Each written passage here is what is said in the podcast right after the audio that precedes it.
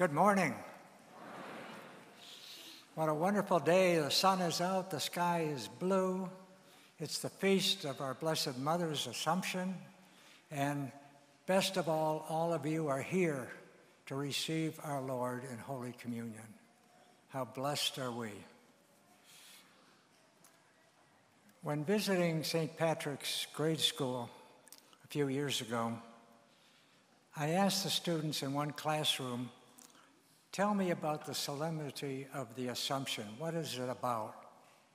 And one student responded, Well, that's when the church assumes that Mary is in heaven.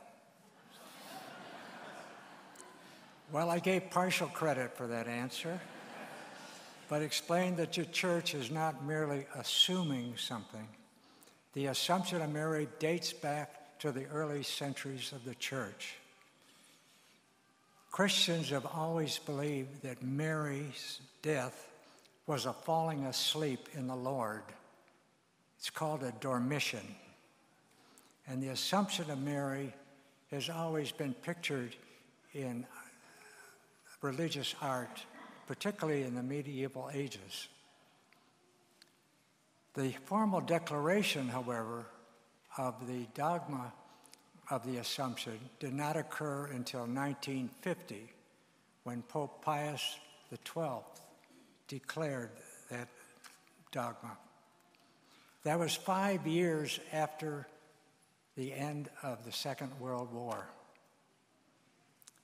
That war had its terrible destruction of human life, of property, and virtue.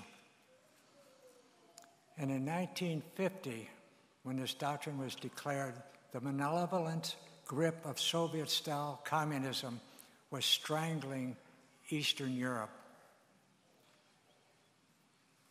It was against this background of oppression, violence, and dehumanization that this dogma was declared. Pope uh, Pius XII, assisted by the bishops of the world, asserted this dogma on November 1st, 1950. It was a declaration that after her life on earth was finished, Mary was taken up to heaven, body and soul, and to be exalted as the queen over all things. And that doctrine of the Assumption emphasizes the value of human life it's a obedient response to being our Redeemer. In the first reading today, we heard about the Ark of the Covenant in Revelation. Mary, our mother, became the Ark of the Covenant, a living tabernacle for her son in her womb. God's son, her son. And it was Mary who was at his side on the way to the cross. She accepted the role of mother of the church at the foot of the cross and was called to his side in heavenly glory.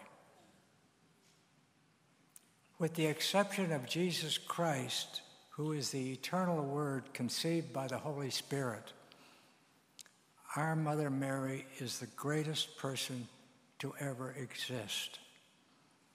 She's greater than Moses and David, any other historical figure, even better than Buddha and Muhammad. Mary is the one who was conceived without sin, and she gave her life so that we have a Savior. See, Mary said yes to the angel Gabriel at the Annunciation. She represented us as mankind when she said yes.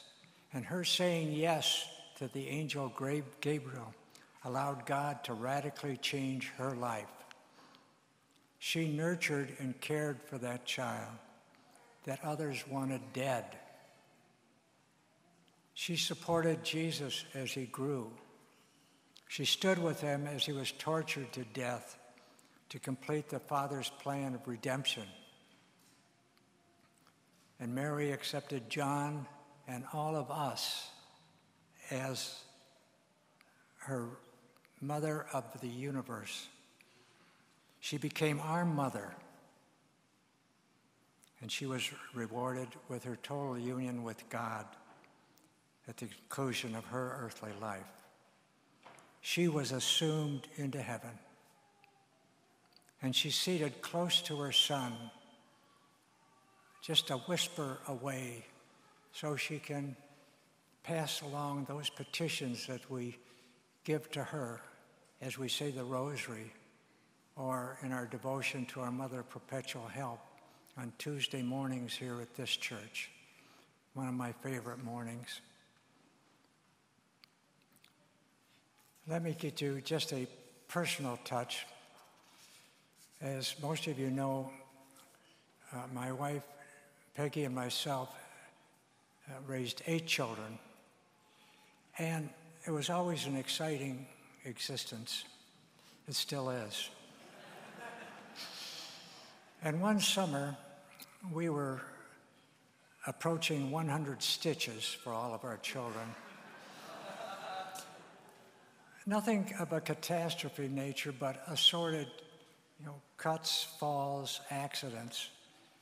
So Finally, in desperation, we knelt down one Saturday afternoon, prayed to our mother, and asked her, we placed our children under her protection.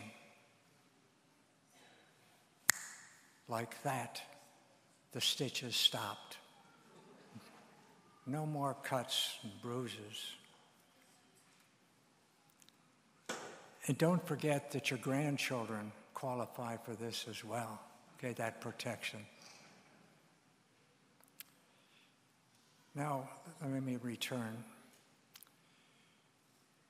Today,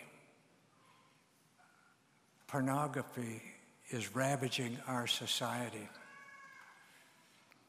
Let us call to Mary for help in meeting this enemy. Mary reminds us of the dignity of all women, the natural rights of every woman among us. And I call to your attention page nine of the parish bulletin today in an article entitled My House.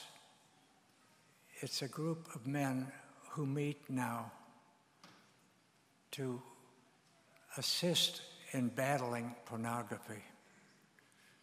And if anyone needs that assistance, please give them a call. Page nine of the bulletin. It's our obligation, gentlemen, to care for and protect the women in our life, whether it be little girls, teens, wives, singles, widows, the elderly, all women who need our protection in life. Mary's bodily assumption is a promise of our own glorious ascension, our resurrection from the grave. But it can't be done without us remaining faithful to God. And that service to God doesn't occur without prayer, our prayer. And Mary's assumption is also a call to penance, penance for all of our sins. And this doctrine was first introduced by Pope Pius XII. He said, and I quote, there must be a spirit of penance to replace the prevalent love of pleasure. And let us call for a renewal of family life. We also know that our Blessed Mother's Assumption declares victory over death through Christ. And St. Alphonsus Liguori wrote that there are three things that make the thought of death especially painful for all of us. They are regret, remorse, and fear. See, most of us have an attachment to the things of this world, and that's natural. We are human beings. That's part of our existence. So there's a natural regret to let go of those things as we die. Now, certainly, Mary used those things of the world with the Holy Family. But she dedicated her entire life to doing God's will. She didn't have that excessive attachment to the things of this world. The second painful thought about death is remorse for our sins, shame for our failings, and how we will face God's justice.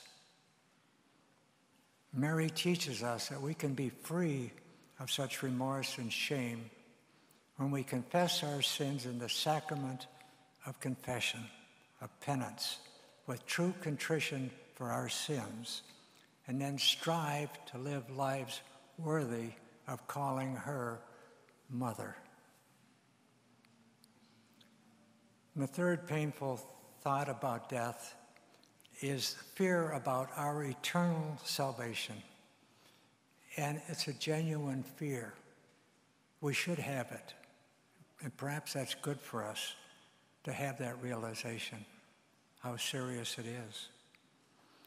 But in this year of mercy, our Blessed Mother assures us that God's love and mercy is without limit if, and it's a big if, we pray confess and repent our sins. The last words of Mary recorded in Scripture are from the wedding at Cana. And she said, and I know you can remember these words do whatever he tells you. Do whatever he tells you. Five words but very powerful words, words that our Blessed Mother lived by, words of advice for us as well. So, when if we follow those words, we can be free from regret, from remorse, and from fear of death. Mary always helps us focus on her son. And that's the wonderful thing, the beauty about her. We turn to her, and yet she transfers that attention to her son, our Lord Jesus Christ. And that's why we're here to receive him in Holy Communion, to be one with him, not only in spirit, but physically in body and soul. His mercy, our Mother Mary tells us, is from age to age on those, all those who love him. And Mary teaches us the way of faith, of prayer and repentance is the path to victory. So let us today pray, Mary, Queen of heaven and earth, pray for us now and at the hour of our death. Amen. God love you.